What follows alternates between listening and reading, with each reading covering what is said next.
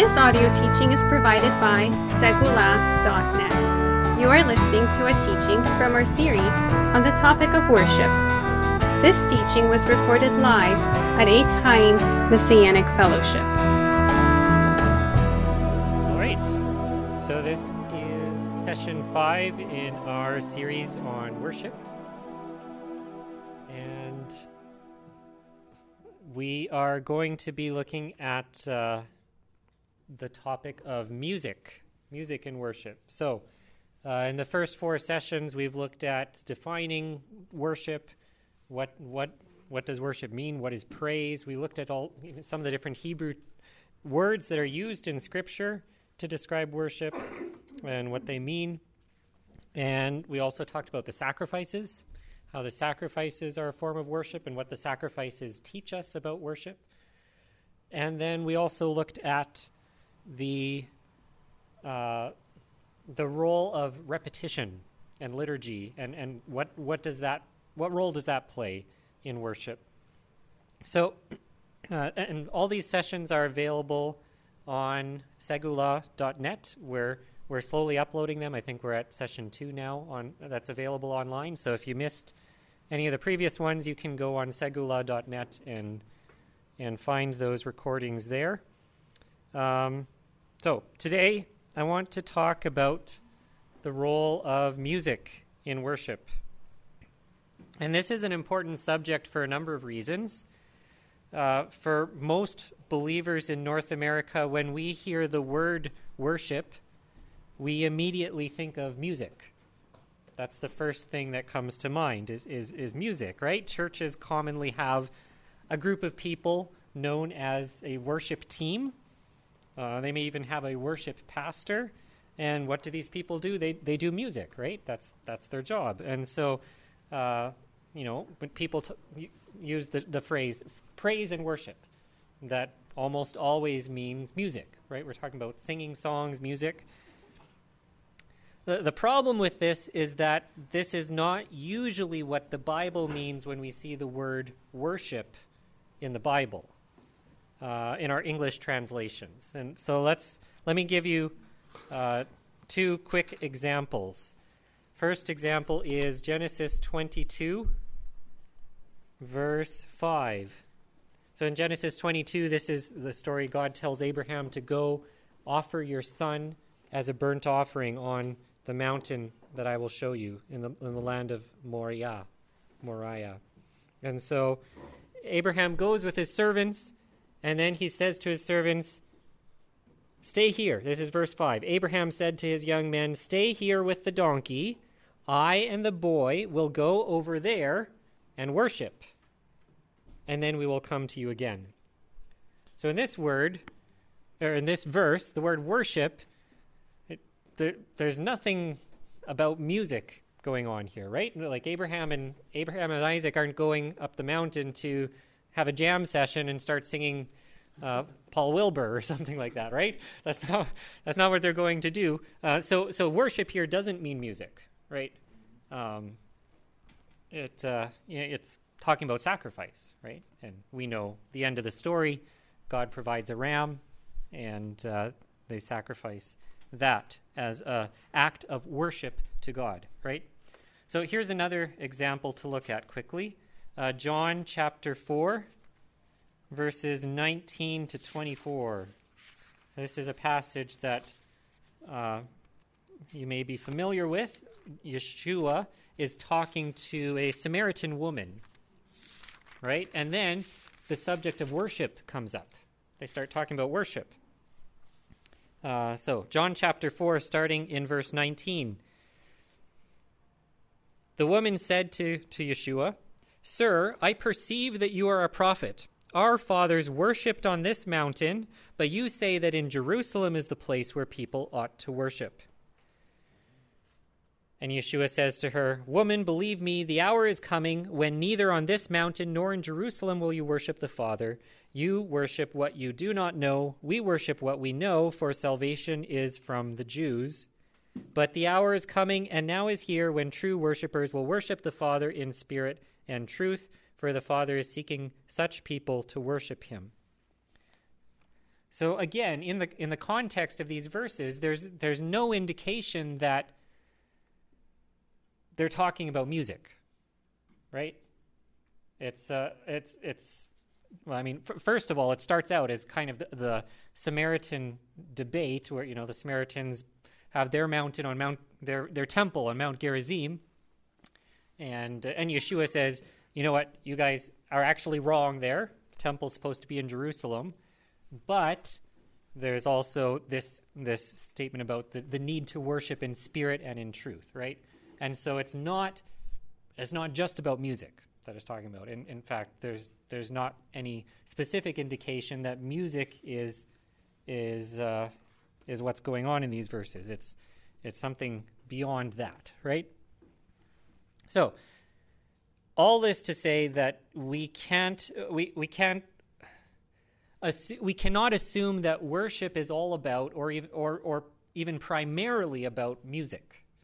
Worship is much much more than music. And don't get me wrong, I'm a big fan of music. I, I think music is an important part of worship. And I love playing music uh, uh, in a way that glorifies God. I think that's, I mean, for me, that's a way that I really connect um, and express myself emotionally is through music uh, and creatively. But I hope that by this point in our series, uh, we've come to realize that worship is so much more than just music. Worship is a posture, it's a habit, it's a lifestyle of submission to God, of service to God. Worship is our response to God's gracious revelation. God reveals himself to us, and we respond to that revelation, and, and worship is that, that response. And worship involves our entire lives, right? It's, it's, it's not something you do just on Shabbat. It's not something you do just when we're gathered together as a congregation. It involves our daily lives, you know, from the moment you wake up to the moment you go to sleep and everything in between. It, it involves, uh, it means submitting our entire being to God, right? To serve Him, to honor Him in everything that we do. So it's with that caveat in mind that we can approach the subject of music and ask a question that otherwise we might not even think to ask What is the role of music in worship? Right? This question assumes that music and worship are two different things. Uh, so if we uh, if we can separate, distinguish between those in our minds, then we can begin to ask the question: What's the role of music in worship? But at the same time, th- this points to the fact that music can play a, a role in worship, and I think that's something that that the scriptures demonstrate. So we're going to look at that first. We're going to take a look at examples within the scriptures of music and worship. So here's, here's a good example the song at the sea in Exodus chapter 15, right? God, I mean, here's a great example of revelation and response. God redeems the children of Israel, brings them out of Egypt, brings them to the edge of the Red Sea and brings the children of Israel through on dry ground. And then Pharaoh's army comes, and the waters cover Pharaoh's army and destroys Israel's enemies.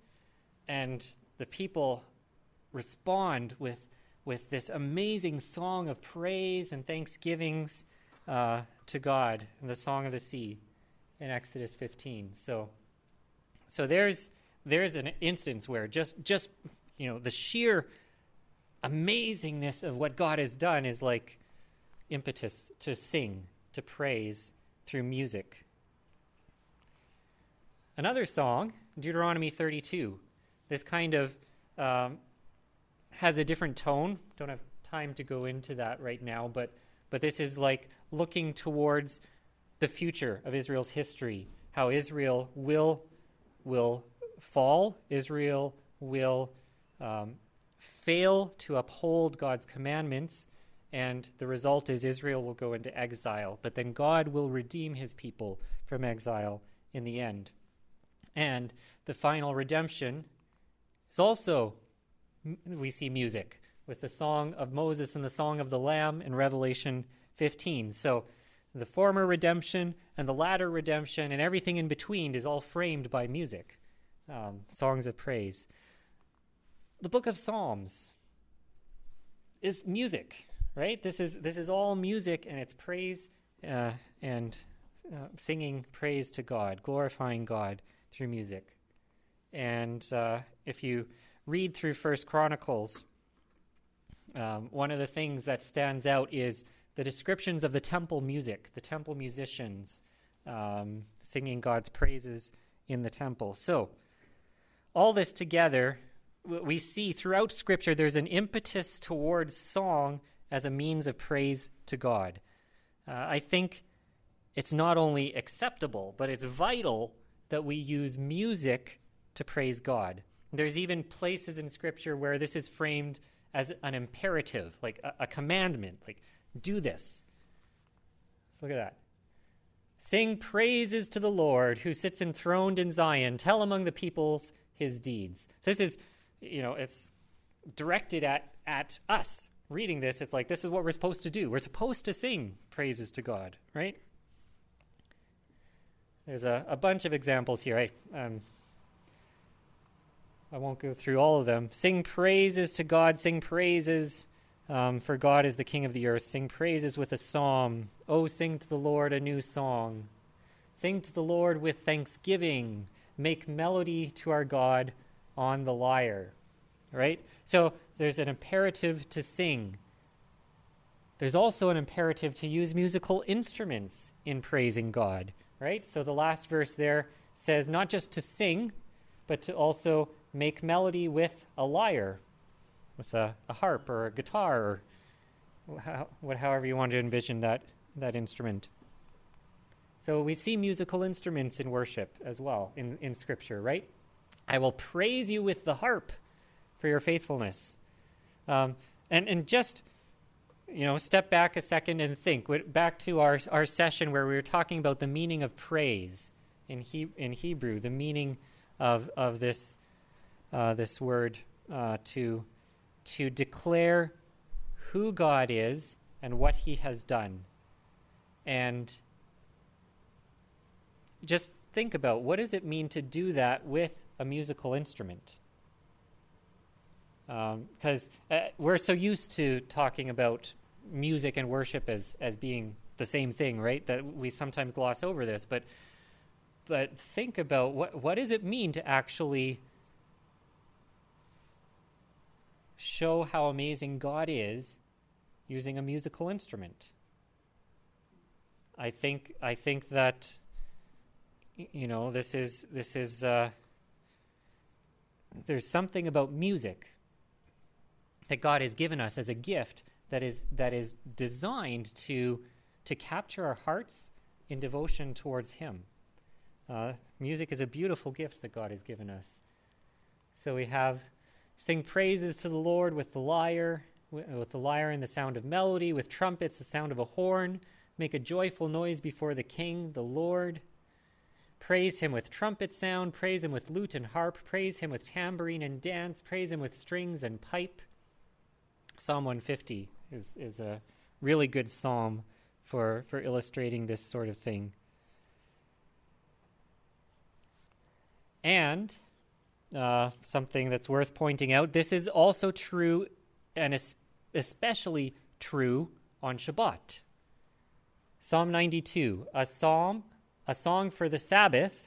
It is good to give thanks to the Lord, to sing praises to your name, O Most High, to declare your steadfast love in the morning and your faithfulness by night, to the music of the lute and the harp, to the melody of the lyre. And it goes on. So, in, I don't know if you know this, but in um, some uh, forms of Judaism and some forms of Christianity, they don't use any musical instruments in in worship on uh, uh, for Jewish people on Shabbat and for for Christians on Sunday. There are some groups that believe in you shouldn't use musical instruments in worship, um, or at least not on the Sabbath. Uh, I think this kind of disproves that, in, in my opinion. Uh, I think there is a biblical basis for using musical instruments on Shabbat specifically to praise God, and that that's appropriate, that that's something that God uh, God delights in. Us using music to praise Him. Yes, Miriam led uh, out the Israelites with tambourines, right? Yeah. Yep, in Exodus uh, 15, we read about Miriam and the women dancing with tambourines and, and singing, right? Making music to God. Okay, uh, as a final point, I want to just look at these two passages that are that are parallel to each other. They kind of say a very similar thing, but in, in different ways. Ephesians 5 18 to 20 says, Be filled with the Spirit, speaking to one another with psalms and hymns and spiritual songs, singing and making melody to the Lord with your heart, giving thanks always and for everything to God the Father in the name of our Lord Yeshua Messiah. And then Colossians 3:16, Let the word of Messiah dwell in you richly, teaching and admonishing one another in all wisdom, with psalms and hymns and spiritual songs, singing with thankfulness in your hearts to God. So both of these verses mention psalms, hymns, and spiritual songs. But notice there's there's kind of a, a, a dual purpose for these, right? On the one hand, these psalms, hymns, and spiritual songs are directed towards God as a as praise, right? You, we use the, we use these to to glorify God, to to praise Him. On the other hand, we also use them to teach and admonish one another. So, uh, I think, in other words, one of the roles of music in our Shabbat gatherings is to teach. Usually, we think of worship and learning as two completely different things, right? Worship is over here, learning is over here. And by the way, in Judaism, this is not the case. Uh, in in uh, Judaism, study is considered a form of worship, right? And I think there's I think there's a biblical basis for that, right? When we are reading from the Torah, uh, and and even during the teaching, during the drash, right? Uh, this ought to be part. This is this is worship. This is part of our worship, right? This is uh, part of what it means to worship God. And it's through the exposition of God's word that God's revelation is clarified for us so we can respond. And that's worship. Good quality songs and prayers will instill in us a deeper knowledge of God's word and an understanding of who He is and what He has done. One of the beautiful things about music is it makes it easy to memorize, right? Uh, there's so many Bible verses that I learned a song to that verse, and it's really easy to remember the Bible verse because all I have to do is remember the song. Um, whereas if I were to try to memorize it without that song, it would be easy to forget. Right? So music is, is a gift that God has given us, and it can be used um, when we're when we have songs that we sing together. They praise God, and they also teach us. Good good quality music should also be teaching us as well. So, all this to say, I think there is ample evidence in Scripture that music ought to be an important part of worship, including the worship we do together on Shabbat. And this should be obvious, but sometimes we need to step back and ask ourselves these questions. Why do we do what we do, right? Um, let's make sure that what we're doing is actually in line with, with God's Word. But, I, mean, you think about it. What else is music for if not to glorify God? You know, uh, there's a famous quote by J.S. Bach The aim and final end of all music should be none other than the glory of God and the refreshment of the soul. There's, you know, music is something that excites our emotions, our feelings, our passions.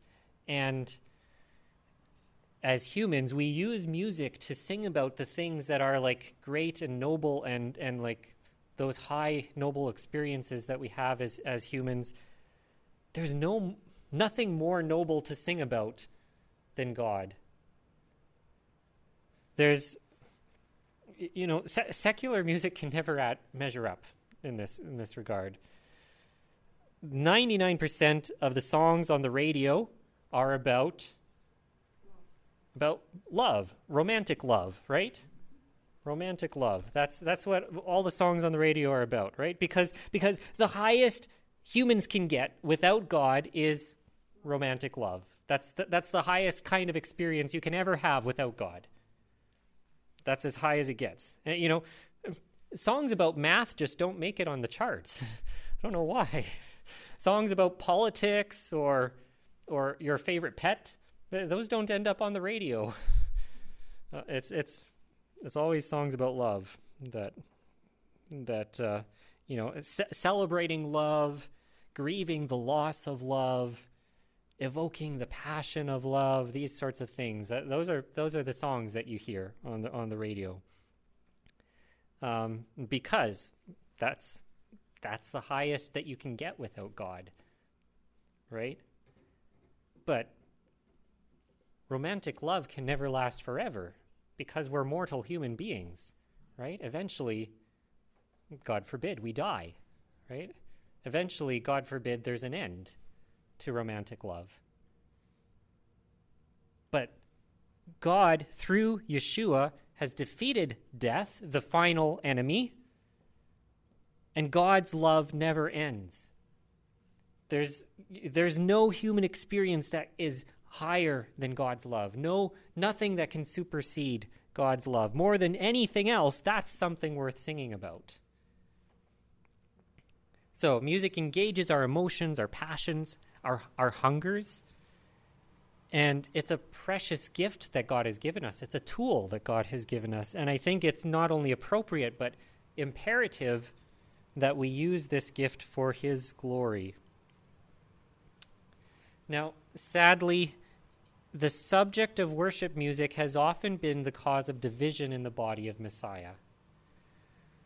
This has been the case uh, historically in Christianity, especially in the last, uh, you know, 50, 60 years or so in the evangelical church, um, with the rise of contemporary Christian music.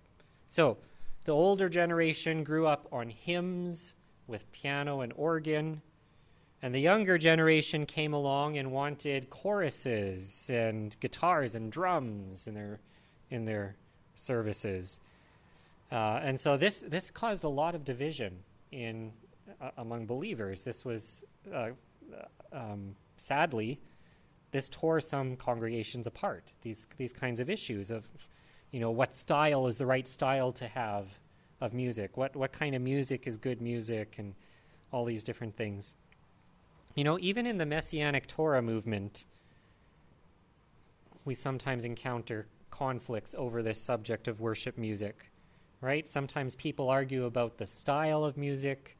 Sometimes people argue about the, the sorts of lyrics that we have in our music. Sometimes people argue about which artists are ones that we should use their music, right? Which ones are, are good to draw from. And this can be an emotional subject, and so I want to be sensitive in the way in the way we discuss this.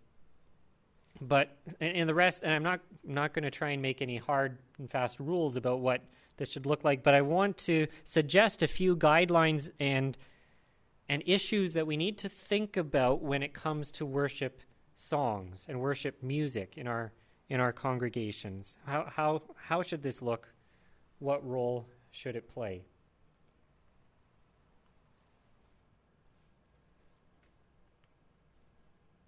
I want to start off by clarifying something that I think needs to be said. Worship is not a feeling. Um, you know, sometimes sometimes we experience powerful emotions during worship music, but it would be a mistake to equate those emotions with worship. To say, emotions equals worship. I think that would be a mistake. Uh, and similarly, it would be a mistake to equate those feelings with the Holy Spirit. I think sometimes we we think that um, we make that mistake that we think that if you have a certain feeling, then that means the Holy Spirit is at work. This is something that uh, we did uh, we did a, a, large series on, on, on the Holy Spirit, uh, and we talked about this a bit. Is uh, For many believers today, the Holy Spirit is equated with the physiological response to an emotion laden musical worship experience. If you feel a certain way, you've encountered the Holy Spirit. In order to facilitate this encounter, a certain atmosphere has to be created. And this is the goal, often the goal in um, some forms of contemporary Christian worship music, right? You're trying to create a certain atmosphere um, so that people can have a certain experience, a certain feeling, right? One thing to keep in mind, however, is that music has the ability to engage engage our emotions in a powerful way, right? Um, and that's that's how God created us as, as as humans, and how God created music, right? It it affects us uh, emotionally. It affects us deeply, uh, and this is true even of secular music, even of music that has nothing to do with God. Anyone who's into the secular concert scene can attest that you can come away from a rock concert with an emotional buzz that lasts for days, right? And man- mankind has known this for ages. Plato said, Music and rhythm find their way into the secret places of the soul. Emotional responses to music might have nothing to do with the lyrics. The, you know, you can have completely secular lyrics and, and still have the same effect. So here's here's the thing is when we equate the Holy Spirit with that physiological human response, we're setting ourselves up for a shallow definition of worship, a shallow definition of the Holy Spirit, and ultimately a shallow spirituality. I'm not saying that it's wrong to get involved emotionally in singing songs of praise and worship to God. I, I, I, think that's a good thing, that we are supposed to engage, our, we're supposed to engage our entire being um, in service to God. Our, our, our thoughts, our emotions, our, our, our body, uh, our every aspect of our lives, right? But what I'm saying is that that emotional connection is not proof of the Holy Spirit's presence or power, nor is that experience the essence of worship.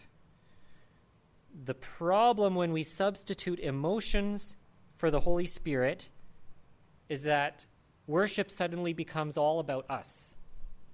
Worship becomes defined literally by what I get out of it. Plus, it places us in a position where it's all too tempting to use hype, you know, man-made emotionalism to, to like try and build it up to, to create this man-made atmosphere of, of emotions to get the response we're looking for, right? That becomes a temptation if that's how we define worship. And I want to say, hype is a poor substitute for the presence of the living God. Instead, worship needs to be first and foremost about God. Worship involves ascribing greatness to God, submitting one's entire being to God. And, and the answer is, of course, not to say that emotions are bad uh, in and of themselves, emotions are, are neither good nor bad. Uh,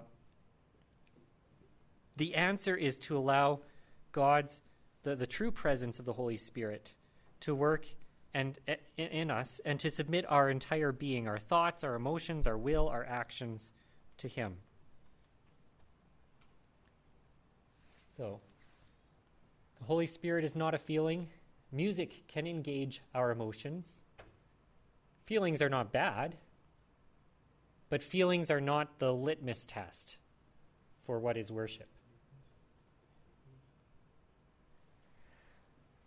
I want to talk a little bit about the quality of our worship songs. Um, I hope I don't sound too critical when I say this, but there are a lot of really poor quality worship songs out there. And uh, here, let me give you an example to show you what I mean. Here, I'll, I'll read these, these lyrics to you. Here I am, lifting hands in praise.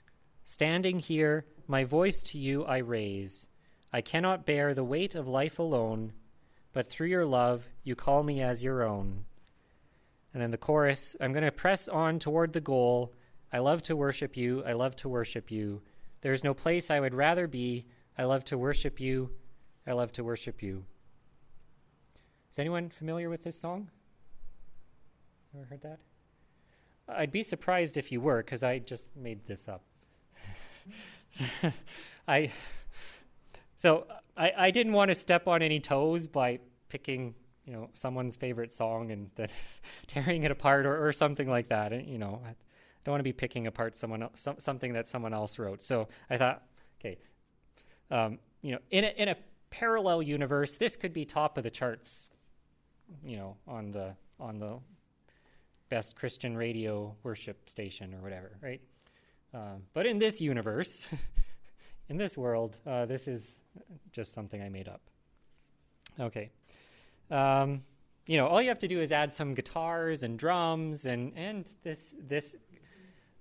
I I, I intentionally pieced together um, some of the elements that that you often see in in worship songs. Uh, these are the sorts of things you see. So here's the question. Um, what is the focus in these lyrics? I. I. It's it's focused on me, right? It's not. It's not. Does it say anything about God? In this? Not really. it's all about me. Um, and, and, and the folk, you know, and not only that, but, you know, this phrase, I love to worship you, I love to worship you. It's, what am I saying that I love? Am I saying I love God? Well, not, not quite, right? It's, it's saying I love, I love the experience of worship. So it's, it's almost like I'm praising worship. It's almost like I'm, I'm worshiping worship. I'm praising praise instead of worshiping God and praising Him. You know, it's, it's, it's a subtle bait and switch. You sometimes see this in, in songs, right? Where, where you know, you're, you're wanting to focus on God, but somehow instead you end up focusing on yourself, right? And, and you know, it, it comes up. It's, it's a sneaky little thing that comes up sometimes. So, this is what happens when we define worship as a feeling or a, an experience, right?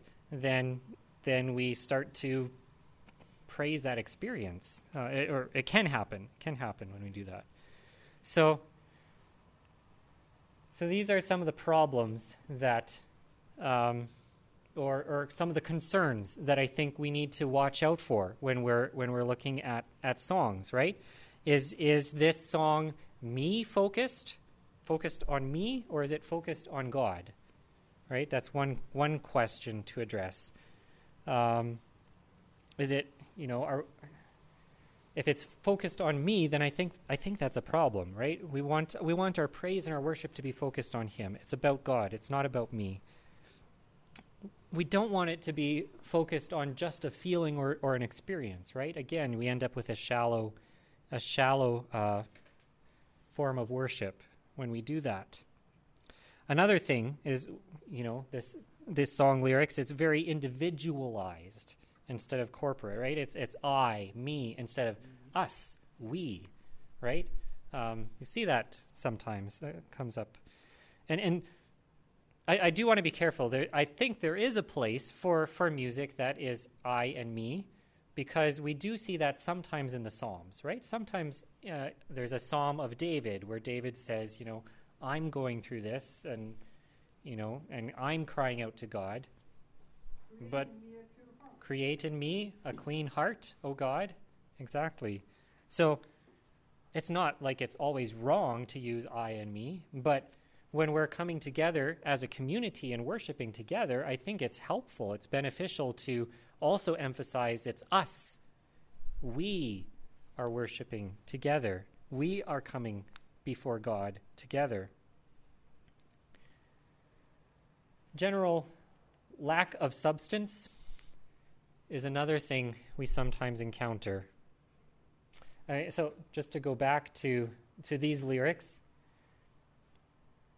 there's not much substance there, right? There's not, there's not much that's not much meat. it's very, very artificial, very superficial kind of kind of stuff, right? Um, so that's something to to be aware of. Related to that, I guess, is the issue of bad theology, errant theology. Uh, you know, th- this this particular song, I don't know if there's enough substance there to say whether it's good or bad theology. It's just there isn't really anything, right? But but sometimes y- if you really look at the lyrics of, of songs that are popular um, in you know in some forms of Christian music, you think, I don't think that's biblical, what they're saying, right? I don't I don't think this is this is right. Uh, sometimes you have to you have to take a close look.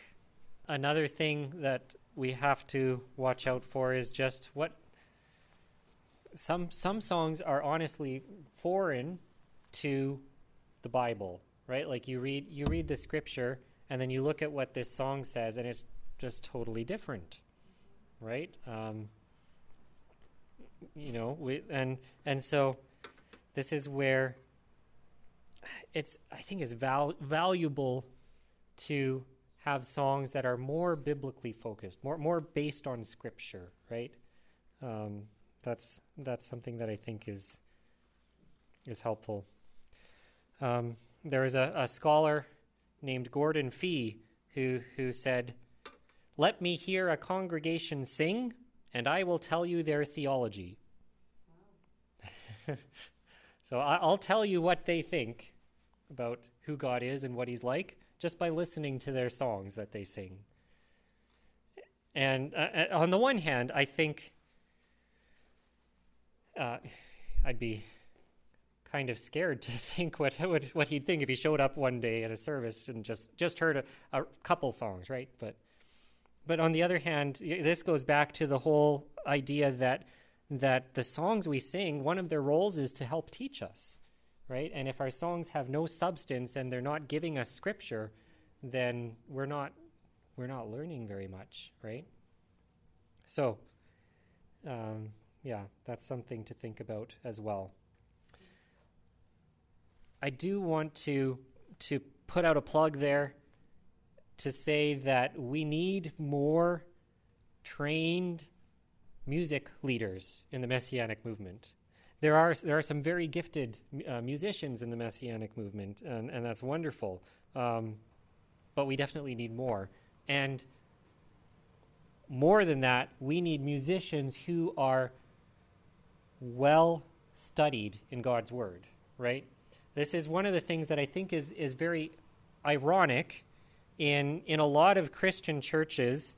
Uh, the, if, if you want to be a pastor, you have to have a lot of training, right? You have to have gone to seminary and, and have your probably a, an MDiv or something like that. And, so, usually, not all churches, but in, in a lot of churches, there are high qualifications in order to be a pastor. But to lead music, well, you just, if you can play a guitar and carry a tune, that's go ahead, be up front and lead the music. Or, or to write the songs, oh, you can just be an amateur musician playing in your garage. You don't, you don't even have to really know the Bible at all. Just, you know, make up what comes to you. And, and uh, sadly, a lot of the, the popular songs are, are written by people who are not very well uh, not very well trained in the scriptures. Right? So it seems it seems kind of strange that we're saying, well, to be a pastor you have to have all this training, but to write all the music that that we use that influences us and that goes deep into your heart, you don't have to have any training. It seems ironic to me that there's a there's that kind of discrepancy. Um, and so, so all that to say, you know, it used to be years ago uh, that the people who wrote the hymns and the the songs that that Christians would sing were um, theologians, people who who had studied a lot, right? Um, that's not that's not the case at all today. For us in the messianic movement,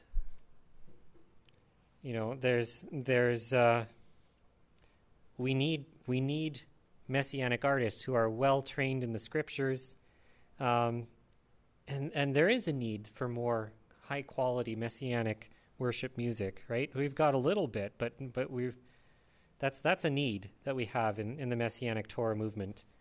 It is interesting. I don't want to get too carried away on this rabbit trail. It's interesting that there is a genre of music that is unique to the messianic movement. Messianic music. it's a it's it's a a distinct genre. You know, uh, sometimes you, you go to different churches and you can tell the style of music tells you a little bit about what kind of church it is, right? In the Messianic movement, we've got uh, we've got our own styles styles of music too. Um, anyway, we could uh, we could do a history of the Messianic movement's music. That would that would be a fun fun thing to do sometime. All right, one one thing we really need though. Um, is more songs on the festivals.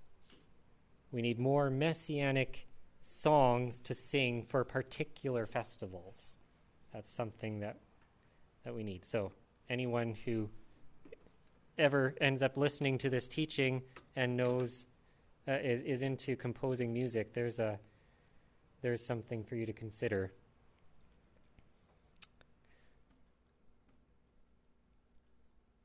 Congregational singing. Singing together as a congregation. Is this, uh, is this important? Is it important to sing together as a congregation? I, I think it is. Did, did you know that that has not always been the case?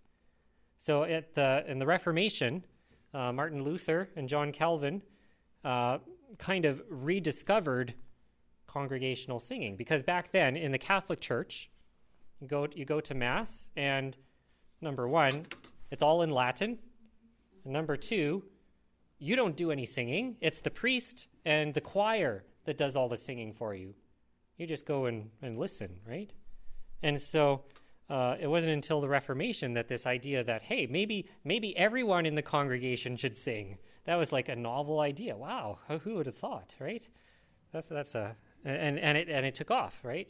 Um, we're, we're used to that idea. It seems natural. But if that's the case, if, if we do value the involvement of the entire congregation, it raises some questions.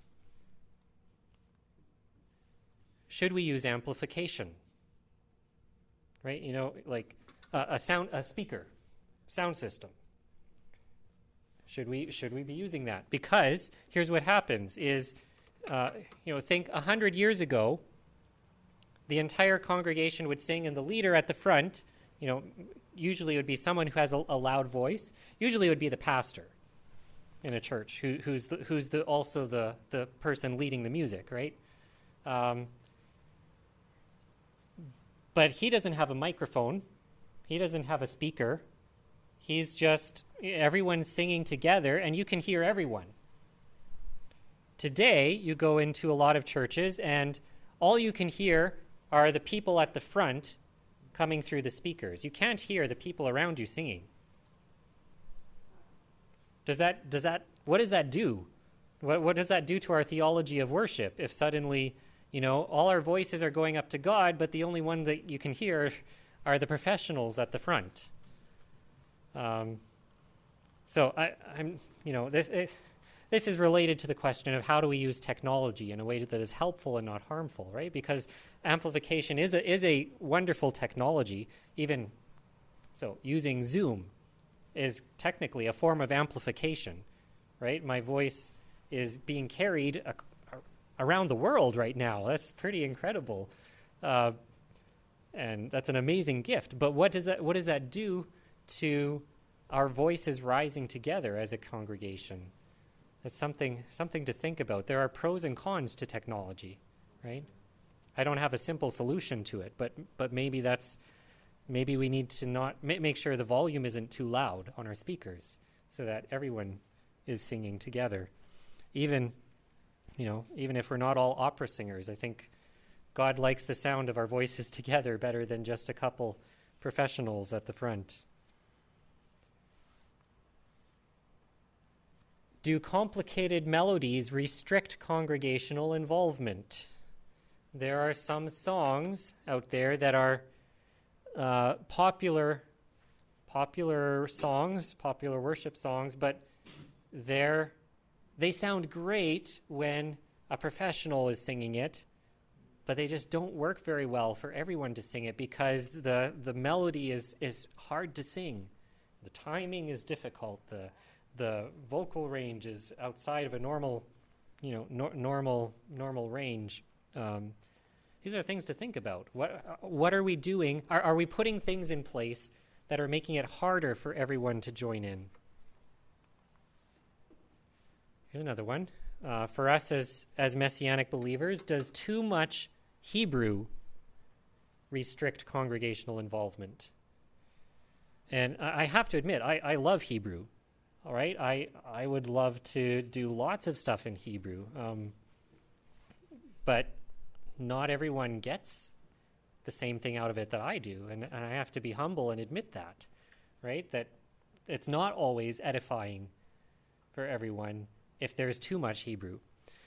One of the principles that I think Paul talks about uh, in 1 Corinthians 14 that I think can apply here is Paul, one of Paul's rules is you can never have speaking in tongues without interpretation.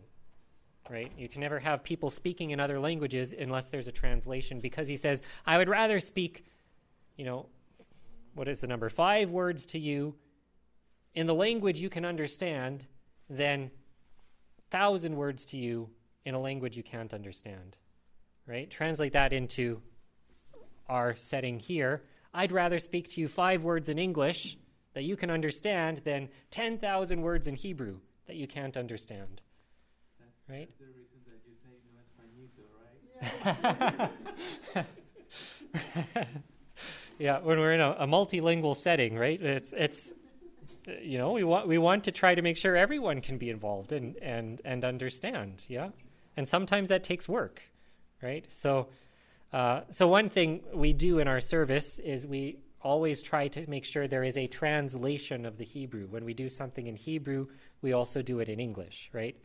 Uh, I think that's that's important. I think what what Paul says applies to that. Um, but again, you, know, going back to if if we really value the involvement of the entire congregation, these are things we have to think about.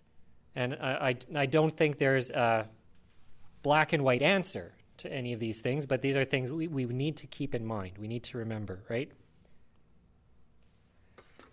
Okay, so to kind of wrap up here, I want to talk about how do we evaluate worship songs. If we're looking at worship songs, picking out music, things like that, what are what are things that should, um, you know, I, I sometimes think of it like you can have a, a score right? This song gets gets a higher score. This song gets a lower score. Songs with higher scores are ones that maybe we want to do more often. The songs with lower scores maybe less often. I don't know, something like that. Uh, maybe that's being too OCD about it. we could put together a spreadsheet and have it all. No, no, we don't need to do that. But anyway, here are some things to think about. Obviously, the big one is theology what what is the theology that is that this song is teaching?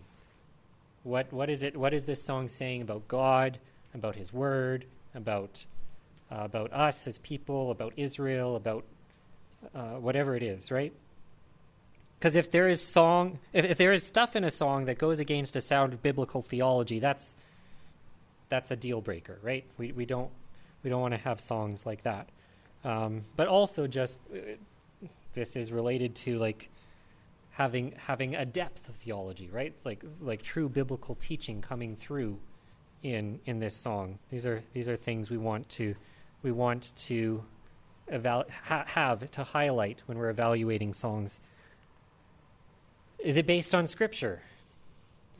I think that songs that are based on scripture whether it's quoting scripture directly or, or paraphrasing scripture or whatever it is, uh, but, but more based on scripture, I think songs like that are more valuable. Um, I think there is place for, for songs that are not necessarily quoting scripture, right? Like, so in the Psalms, we often re- see this phrase, sing unto the Lord a new song. Uh, there's various interpretations on what that means, but but I think what that means is at the time that psalm was written, it was it was brand new. It's like, okay, guys, we're going to do a new one you've never heard before. Hit it. Here's the song. Um, kind of, and so we see that kind of creativity right within the scriptures. I think there is a place for being creative, for using the gifts of music that God has given us, the gifts of, of songwriting, poetry, things like that. Use those for His glory, right? There is a place for that. Um, so this isn't like a black and white criterion, but we do want to value songs that are based on Scripture. That's my suggestion. Does the song have a broader vision of the kingdom as opposed to a shallow focus on me and my problems? Right? Um, does, does the song have an understanding of Israel as God's people, an understanding of Yeshua as king, an understanding of Yeshua's return, the restoration of Israel, the restoration that Yeshua will accomplish?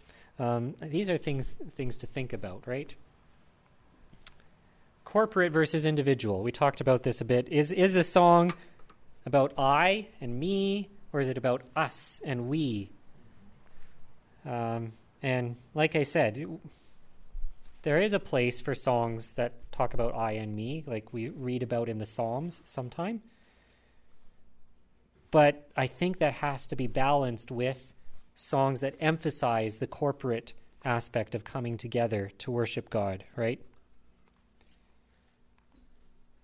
Is we want songs that are focused on God instead of being focused on me.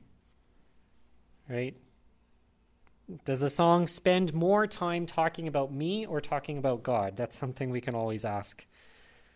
Uh, and it gets back to the definition of what it means to praise, describing positively who God is and what He has done. And then finally, for us as Messianic Torah believers, um, does it does this song affirm uh, affirm our faith, right? As Messianic believers, is is um, does it? In, you know, one one question we can throw in here is: Is it written by a Messianic author?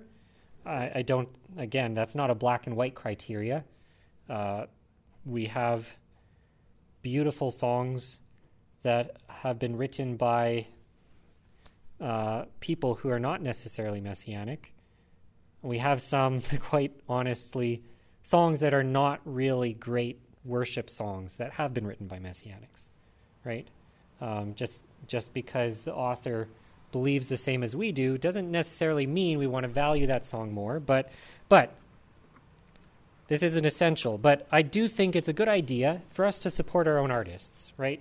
People who are in the messianic movement. We want to we want to be uh, valuing and supporting other messianic uh, songwriters whenever we can, and uh, use using their their music. I think that's healthy. Um, yeah related to this messianic distinctives, right? We like to, so for me, uh, the name Yeshua is meaningful. It's it's deep. It's powerful.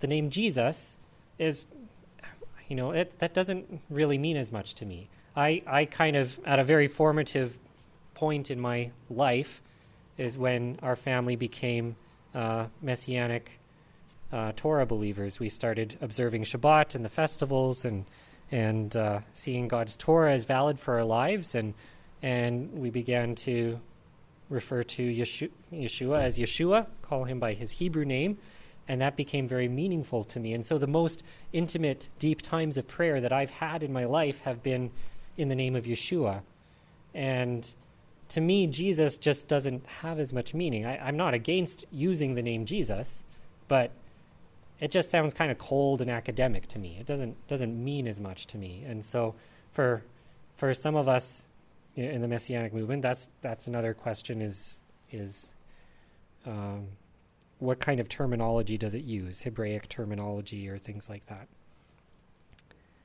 Anyway. All right. So, let's wrap this up. Worship is more than just music. Nonetheless, music is a powerful gift God has given us that we can use to serve and glorify Him. It's a way to engage our thoughts, our emotions, and our entire being in giving praise to God. Like we talked about, I think it was in the last session or the session before that. The singing we do together as a congregation is meaningless without a life of service to God.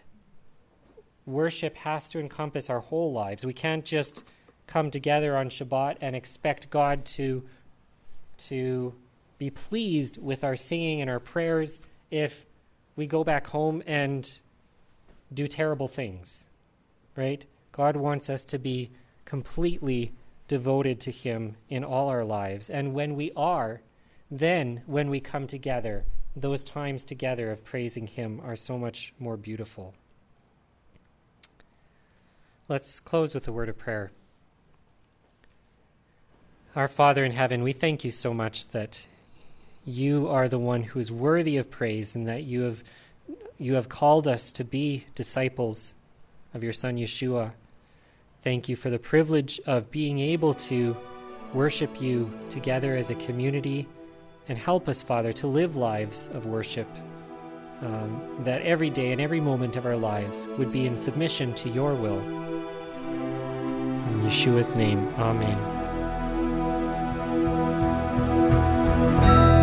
Thanks for listening to this podcast. The goal of Segula is to cast a vision for a healthy and mature Messianic Torah movement. This series of teachings is made possible through the help of our ministry partners and supporters. For more information about this ministry, please visit www.segula.net. May the Father richly bless you as you seek Him, and together may we all become a glorious people in Messiah.